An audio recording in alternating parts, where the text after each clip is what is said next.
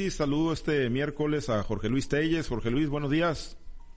Sí, buenos días, Pablo César. Buenos días, Altagracia. Buenos días a Francisco Chiquete. Buenos días a todos. Gracias. Eh, Chiquete, te saludo con gusto. Buenos días. Buenos días, Pablo César. Buenos días, Altagracia, Jorge Luis Telles y a todos los que hacen el favor de acompañarnos. Gracias, eh, Chiquete. Altagracia, te saludo con gusto. Buenos días. Buenos días, Pablo, Francisco, Jorge Luis. Buenos días a toda nuestra amable audiencia. Gracias. Eh, felicidades, Altagracia, Día de los Contadores hoy. Muchas felicidades. Sí, hoy es Día de, hoy día de los Contadores, contador de, profesión, agricultor de corazón. Bueno, pues muy bien. Muchas felicidades. Eh, vamos a uno de los temas. Eh, Jorge Luis, ayer eh, se oficializó, ¿no? Lo que pues venía siendo una lucha de algunas organizaciones eh, agrícolas en el estado de Sinaloa, que es la desaparición pues de lo que se ha llamado cuota liga, que es la cuota ejidal ¿no? No es exclusivamente de la Liga de Comunidades Agrarias, es, es, es una cuota para diferentes organizaciones que pues voluntariamente a chalecos se les descontaba a los productores agrícolas en, en el momento de la liquidación en los centros de acopio. Y, y bueno, desde la perspectiva de, de, de pues la pues digámoslo así, sobrevivencia de, organizaciones, precisamente como la Liga de Comunidades Agrarias, Jorge Luis, eh, la CNC, la Confederación Nacional Campesina, que en su momento llegó a ser un, bastión, un eh, pues eh, brazo muy fuerte del Partido Revolucionario Institucional eh, eh, hacia la ruta de, la desaparición, ahora que no van a tener esta fuente de financiamiento ya ordenada por el gobernador Rocha, la desaparición a partir de, junio, Jorge Luis, ¿cómo, ¿cómo, la ves esto que se le había venido planteando y que había sido bandera política, ¿no? De, de pues muchos eh, morenistas que llegaron hoy al poder, al Congreso y al gobierno del Estado. Sí, era cuestión de, de tiempo para que el Congreso del Estado, por órdenes directas del gobernador Rubén Rocha, determinara la suspensión de la llamada Cuota Liga. Hace mucho que le tenían ganas, ¿no? A la Costa Liga, sí. hace mucho, de hecho, desde cuando empezó la decadencia de los sectores del PRI, del mismo PRI, la Costa Liga se puso como una bandera política de, de primer orden. ¿Por qué? Porque pues constituye, sin ser la gran, sin ser la gran cosa, ¿eh? constituye la principal fuente de financiamiento de la Liga de Comunidades Agrarias de Sinaloa. Y con esto, pues representa, ¿qué representa? Pues prácticamente la muerte del, quizás el último sector que quedaba del PRI, porque de hecho los otros ya no existen más que, más que en el papel. De hecho, el sector obrero ya ni se ve por ningún lado, el sector polar menos. El único que quedaba por ahí dando alguna especie de, de, de batallas era el sector campesino dentro del PRI. Ahora con esto, pues ya prácticamente está firmando su acta de, de defunción. Te digo, sin ser la gran cosa, sin ser eh, así como que tú digas, el, el, el, era el sostén principal, por supuesto, pero sin ser la gran cosa. Y las cuotas de los campesinos, de los ejidatarios, los que pertenecen a la Liga de ¿pues de dónde? Pues de dónde, si apenas están en niveles de, subsistencia, ¿de dónde van a aportar cuotas propias para un sector que ya ni siquiera le garantiza posiciones políticas como antes? Hay que recordar que no hace mucho todavía el sector campesino se llevaba, una vez se llevó la mayoría de las candidaturas a presidencias municipales. Creo que fue en el gobierno de la Bastida cuando se abrió el proceso interno de selección de candidatos y que el sector campesino arrasó prácticamente a tal grado de que durante la marcha se tuvieron que destituir a algunos presidentes municipales para que la situación más o menos se equilibrara. Pero pues bueno, así está la situación. Yo creo que esto representa pues eh, una victoria para los uh, diputados dirigentes agrícolas que tenían tiempo luchando por la desaparición de la, de la llamada cuota liga, que como tú lo dices, eh, también se, se, es el beneficio que se da a otros organismos. Pero la Liga de Comunidades Agrarias, por ser la, la, mayor, la que tenía mayores asociados y que tienen este aumento, pero solo en el papel, pues era la que se daba la gran tajada. Ahora con esto, pues yo no le veo, no le veo ninguna perspectiva a la Liga de Comunidades Agrarias de Sinaloa. Eh, tenía un buen dirigente, Faustino Hernández, que renunció hace tiempo, hace algunos meses, por concluir su periodo. Y el actual, pues prácticamente el actual dirigente de, de la CNC de Sinaloa, pues ni fu ni fa, ¿no? Ha pasado prácticamente inadvertido. Entonces con esto, pues con esto es ya prácticamente la desaparición. La desaparición de la liga, que yo no sé, pues prácticamente yo no sé para qué sirva, ¿no? O sea, no se le puede comparar con las organizaciones del sector privado, ni siquiera, ni por asomo, Yo no sé para qué sirve la ley de comunidades agrarias. Antes sí servía para algo, hoy en este momento yo no sé para qué sirva. Realmente, pues esto, te digo, es la crónica de una, de una situación largamente anunciada. Desde que entró Rubén Rocha, se le insistió, se le pidió que desapareciera la Costa Liga. Creo que incluso fue una de las promesas de campaña que hizo Rocha Moya y pues ahora la está cumpliendo. A partir de junio, la Liga de Comunidades Agrarias se queda sin recursos y hay que prepararle un terrenito allá en el Panteón. Sí, eh, así, así de tajante de chiquete coincides, es ya pues eh, la ruta hacia la desaparición final de la Liga de Comunidades Agrarias al quedarse sin esta fuente de financiamiento. Pues es muy probable que sí. Y, lo que quede pues serán remanentes que de algún modo se van a organizar bajo otras circunstancias, pero además a como está el abandono de las filas priistas y a como está el canibalismo sobre los militantes, sobre los cuadros, pues es, eh, es muy posible que sí, que dejen una cosa testimonial solamente. Mira, en cuanto al retiro de la cuota, para empezar, nadie debe ser despojado de su dinero, por más poquito que represente. Los productores tienen muchos, muchos este, problemas, muchas necesidades, como para encima tener que ver que por acuerdos de otros a ellos les quiten el producto de su trabajo. Eso, eso es indiscutible. Pero lo otro a mí me parece que la medida es más ideológica que pensada en función de los, de, los trabajadores del campo. ¿Por qué? Porque, bueno, pues acaban con un enemigo político, pero acaban con una organización social. Mal orientada, si se quieren, manipulada y todo. Era un principio de organización que podía dar la lucha frente a fenómenos muy graves como son el, coyotaje, el acaparamiento de las cosechas, los financiamientos eh, pues abusivos, en fin, una serie de problemas que si ya los hubieran resuelto, pues se entendería perfectamente que se busque la desaparición de estos organismos, pero no es así. Es más, a eso nadie le ha entrado. Por el contrario, lo que buscan los partidos en cuanto llegan al poder es asociarse con esos grupos para que los financien, para que les movilicen gente y, no desaparecerlos. Entonces, yo creo que, que hay una, una, una parte de justicia en la que se refiere a, a los productores del campo que van a recibir completo su dinero y la otra es una posición ideológica mal orientada que tiende hacia la desorganización de, de, los productores más que hacia la liberación de estos. Sí, eh, pues ese, ese, es el problema, ¿no? Al quedarse sin una fuente de financiamiento Altagracia, pues se quedan sin, sin capacidad operativa, ¿no? También ante pues los retos que, representa pues el tener un gobierno que no necesariamente está comprometido con, con eh, las causas agrícolas o con las buenas políticas hacia un sector tan importante en el estado de, Sinaloa. Pero por otro lado, la, la liga, específicamente hablando de esa organización, pues eh, con el paso de los años se alejó mucho de la base social, se alejó de los ejidatarios y se acercó mucho al partido político, ¿no? Eh, para pues poner las siglas al servicio de, algunos cuadros que no necesariamente tampoco le dieron grandes resultados al, sector ejidal. Y definitivamente que ese fue el problema de la Liga de Comunidades Agrarias, el pertenecer a un partido político. Hay otras organizaciones que también estaban adheridas a, lo que es el, el, el otrora Partido Poderoso de Revolución Institucional, que era, por ejemplo, lo que es la pequeña propiedad o la Federación de Propietarios Rurales y las, las, las federaciones o las, asociaciones locales, municipales. Pertenecían al PIE hace muchos años que también estas, estas organizaciones migraron a, hacerse completamente independientes, no dependiendo ni de un partido político ni tampoco de las cuotas del gobierno. La gente, los, los pequeños propietarios, siguen pagando sus cuotas a través de los módulos de riego.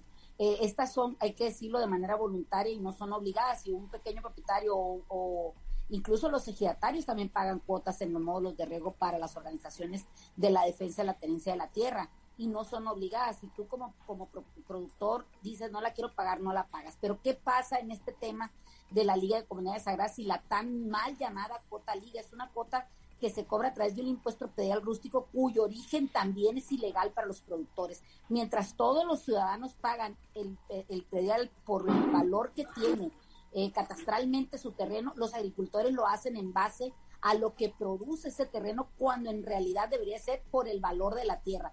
Creo que si se ponen a legislar y si se ponen de verdad a ordenar el tema legislativo eh, en, referencia a las actividades agropecuarias, pues les hace falta mucho trabajo, no solamente con la Liga de Comunidades, con la cuota Liga se, se eliminan estos problemas. Creo que se ha utilizado el tema de la Liga o de la cuota Liga para golpear al, al, sector agrícola organizado. Yo fui una de las principales precursoras de que no, promotoras para que no se cobrara la cuota liga o que no se cobre la cuota de esa manera, que se cobre en base a la, eh, identificación que tenga cada productor con tal o cual organización. Lo que no se puede permitir es que siga esta ilegalidad por parte del gobierno del Estado y por parte del gobierno municipal y por parte del Congreso del Estado también, para que se siga cobrando el impuesto predial rústico municipal, que ese sí es ilegal, porque no se cobra en base a lo que vale el terreno, sino en base a lo que produce. Imagínate cuánto predial le que cobrar a una plaza como Forum o a, una, a un centro comercial o a las cadenas comerciales que tienen eh, esas grandes firmas importantes. A los productores agrícolas nos siguen cobrando el impuesto predial rústico de una manera ilegal. En el caso de la liga o de la cuota liga, bueno, pues que modifiquen también la ley de asociaciones agrícolas del Estado, porque la ley de asociaciones agrícolas del Estado no está, no está armonizada ni mucho menos este, está en la misma línea que la ley eh, agrícola nacional. Aquí se excluye a los productores sociales de esa ley de asociaciones agrícolas del Estado, cuando la, la ley nacional habla de organizaciones agrícolas y no de organizaciones particulares. Ahora en la referencia que hace Jorge Luis en el tema de que si las que el sector agrícola particular le ayuda a los productores es una mentira total. Ayudan a los que están ahí, pero cuando se trata de defender el valor de la cosecha, los, las arbitrariedades que han cometido en contra de los productores asociados o no asociados a cualquier organización, ahí no se meten las organizaciones particulares. Y si nacieron otras organizaciones, fue porque la Liga de Comunidades Agrarias, porque la misma Confederación de Asociaciones Agrícolas del Estado hacían caso omiso y se volteaban de lado para no ver los problemas que muchas veces nos han llevado a estar en las calles a muchos miles de productores agrícolas y que hemos llegado a tocar incluso puertas en la Ciudad de México, abordar presidentes en giras presidenciales y realmente pues si esto de verdad es con la idea de mejorar las condiciones de los agricultores, bienvenido sea, pero si es solo para golpear a las organizaciones que de alguna manera están trabajando por la defensa de los de los agricultores, de los este ganaderos,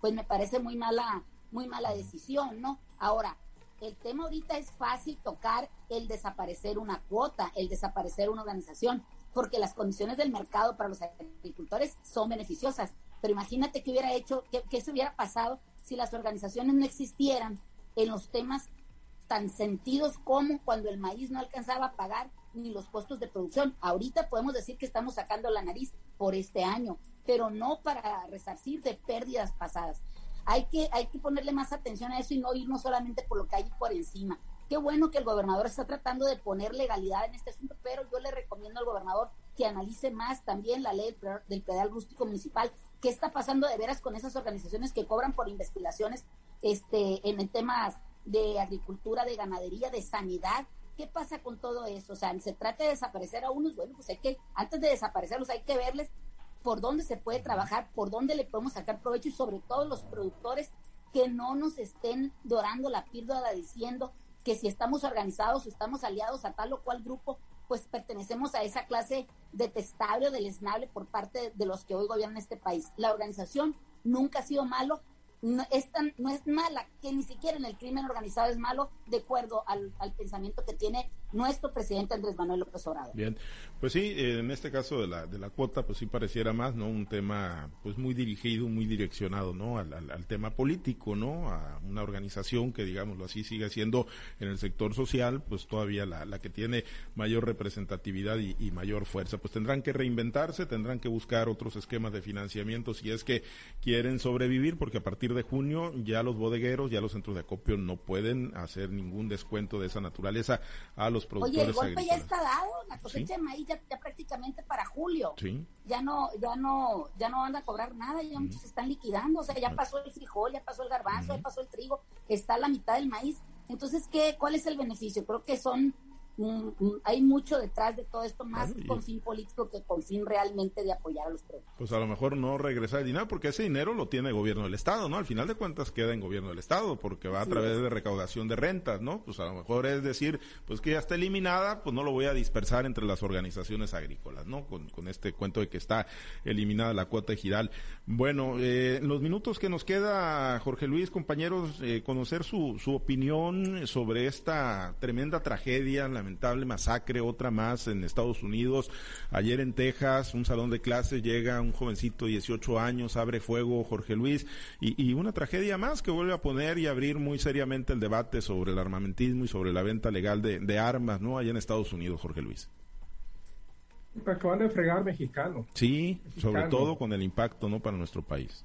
La persona esta, ¿no? Que, que hace esta, pues, una masacre sin, sin nombre, sin calificativo, sin razón aparente de este joven que esperó pacientemente llegar a los 18 años de edad para comprar estas armas, ir a perpetrar esta horripilante masacre que se da en un poblado que, pues según las crónicas, está muy cerca, ¿no? Con la frontera de Estados Unidos, incluso hasta antes de llegar a, a San Antonio, un poblado creo que de menos de 10.000 habitantes, donde el 75% son hispanos, y yo imagino pues que del 75% la gran mayoría pues son mexicanos, incluyendo pues este, este joven que, que hace esta, esta masacre. El propio presidente Biden se ve ayer muy consternado con esta situación, dijo que ya estaba harto de que pasaran estas cosas y todo se origina pues por la libertad que existe en Estados Unidos para comprar el arma de fuego que tú quieras, llevando el dinero compras hasta un cañón si tú quieres ahí en Estados Unidos, yendo con los con las armerías adecuadas. Entonces revive, revive el debate sobre, sobre la legalización del mercadeo de, de, las armas en los Estados Unidos y vuelve otra vez y otra vez, cada vez que ve la masacre, resurge el tema, pero pues al cabo de los días, como todos los temas, como todos los temas se olvida con el paso del tiempo, a los pocos días ya queda en olvido y ya vuelve a dormir el sueño de los justos hasta que pasa otra situación como esta resurge la polémica. En este caso, ahorita pues está muy viva, esto no tiene ni 24 horas que sucedió, hay una consternación total, no únicamente en este poblado, sino en el estado de Texas y en todos los Estados Unidos, por esta situación que puede darse en cualquier escuela. En Estados Unidos ha sido común que los ataques de esta, de esta magnitud se den en escuelas, contra niños, contra jóvenes, incluso pues contra los maestros que andan por ahí también. Y en el caso de él, pues ya creo que ya son más de 20, más de 20 las víctimas, incluyendo a, la abuela de, esta, de este joven que, que, primero la atacó a ella antes de irse a, hacer su, su, desastre que, que, cometió ahí. Y te digo, pues lo que duele todo, no duele todo, pero duele en el alma también que, siempre que se dan situaciones de esta naturaleza, de la directa o indirectamente, tiene que estar involucrado nuestro país. En este caso mexicano, no imagino cuántos, cuántos estadounidenses estarán diciendo en este momento, pues tenía que ser mexicano al fin y al cabo para tener ese corazón tan negro. Sí, sí, sí, sí, de por sí hay un sentimiento pues de, rechazo y animadversión, pues ahora se, se, acrecenta chiquete y en ese, en esas expresiones de condena, en esas eh, expresiones de consternación de ayer del presidente Joe Biden, se va a mover Estados Unidos, se irá a mover en, eh, hacia una mayor regulación, eh, hacia un mayor control en el tema de las armas. No, por supuesto que no, hay, hay una, hay una cultura entre la sociedad estadounidense respecto de la, del derecho a, manejar sus propias armas y, y, hay también una influencia política muy fuerte de parte de los grupos armamentistas. Eh, los defensores del rifle, por ejemplo, están entre los principales financieros del Partido Republicano. Y aunque los demócratas generalmente tienen una actitud distinta, no es tan fuerte como para cambiar las cosas, porque también a muchos de los diputados y senadores demócratas los financian el, club de amigos del rifle y, en general la industria armamentista que maneja mucho dinero por supuesto y que bueno pues ya vemos cómo nos tiene a nosotros como país con los envíos ilegales de, grandes cantidades de armas que no se han podido frenar ni siquiera con la buena voluntad del gobierno de los Estados Unidos. ¿Por qué? Porque existe eso, esa cultura de culto a las armas entre la sociedad de los Estados Unidos. Así que va a ser muy difícil que una nueva tragedia como esta eh, sirva para, para concientizar, sobre todo cuando se involucran los mexicanos y sirve nuevamente para las campañas políticas, sirve para que Trump y la gente como Trump vuelvan a insistir en, la necesidad de depurar a la sociedad sin, sin considerar bien a los migrantes. Bien. Altagracia, tu comentario y con él nos despedimos. Bueno, yo también considero que aquí lo que hay es una doble moral por parte tanto de la sociedad de los Estados Unidos como del mismo gobierno de los congresistas, ¿no? Que en este caso son los que deberían de porque estas, e, esta regulación pudiera ir más allá. Lo que también considero es que es una cuestión de cultura de la gente de Estados Unidos. Yo también coincido con Francisco, donde tienen como un culto a las armas y por eso desde niños están eh, en contacto con ellas. Todos, la mayoría de los estadounidenses tienen en su casa no una, dos o tres armas para, para defensa personal, porque les gusta ir a practicar tiro, porque toman clases como si fuera eh, algo riguroso como aprender a manejar o, como manejar otro tipo de, de, equipo como una computadora una, o una máquina de escribir. O sea, considero que es más bien una cuestión ya de cultura arraigada en el pueblo estadounidense. Y sí es cierto también que esto, este tráfico de armas a México se da precisamente por esa libertad que tiene el pueblo de Estados Unidos para poder comprar un arma donde no se les pide eh, el uso o, que especifiquen cuántas más armas tienen o, o, por qué es la necesidad de adquirir estas mismas. O sea, el que tenga dinero puede comprar un arma y también de esa manera se la puede hacer llegar, en este caso a países como México, a, a organizaciones de la delincuencia organizada que necesitan esas armas para sentir pues de alguna manera un respaldo o como parte importante dentro de, de, su organización o el contar con este tipo de armas. En tanto no se eliminen esas dualidades que tienen los gobiernos, los congresos, incluso entre país y país, creo que esto, este tipo de cosas van a seguir sucediendo. Y más aún si no se le pone un correctivo. Eh, solamente podemos hablar, por ejemplo, de Estados Unidos, ¿no? También en México hay, hay muchos problemas de este tipo de por armas, no nada más por armas de fuego, sino por armas blancas, punzocortantes, donde hemos visto que se han visto afectadas personas, niños, mujeres, personas adultos mayores. ¿Por qué? Porque no hay una cultura, no hay una formación. Y desgraciadamente en este país, como quizá en Estados Unidos, el tema de la salud mental, ya lo decía ayer el secretario de salud que ha sido abandonada en este país, también creo que en Estados Unidos no se le pone la atención correspondiente, solamente están tratando de, eh, atacar el efecto y no la causa. Creo que entre, entre, tengamos ese tipo de situaciones donde no se ataquen las causas, pues vamos a seguir teniendo desgraciadamente estos efectos. Lamentable, lamentable lo que ocurrió ayer en Texas. Bueno, nos despedimos. Muchas gracias, Altagracia. Excelente día. Pásalo bien hoy en el Día de los Contadores. Pues muchas felicidades a todos a mis amigos contadores y, sí que tengan un excelente día. Muy bien, gracias. Una, pregunta, Altagracia.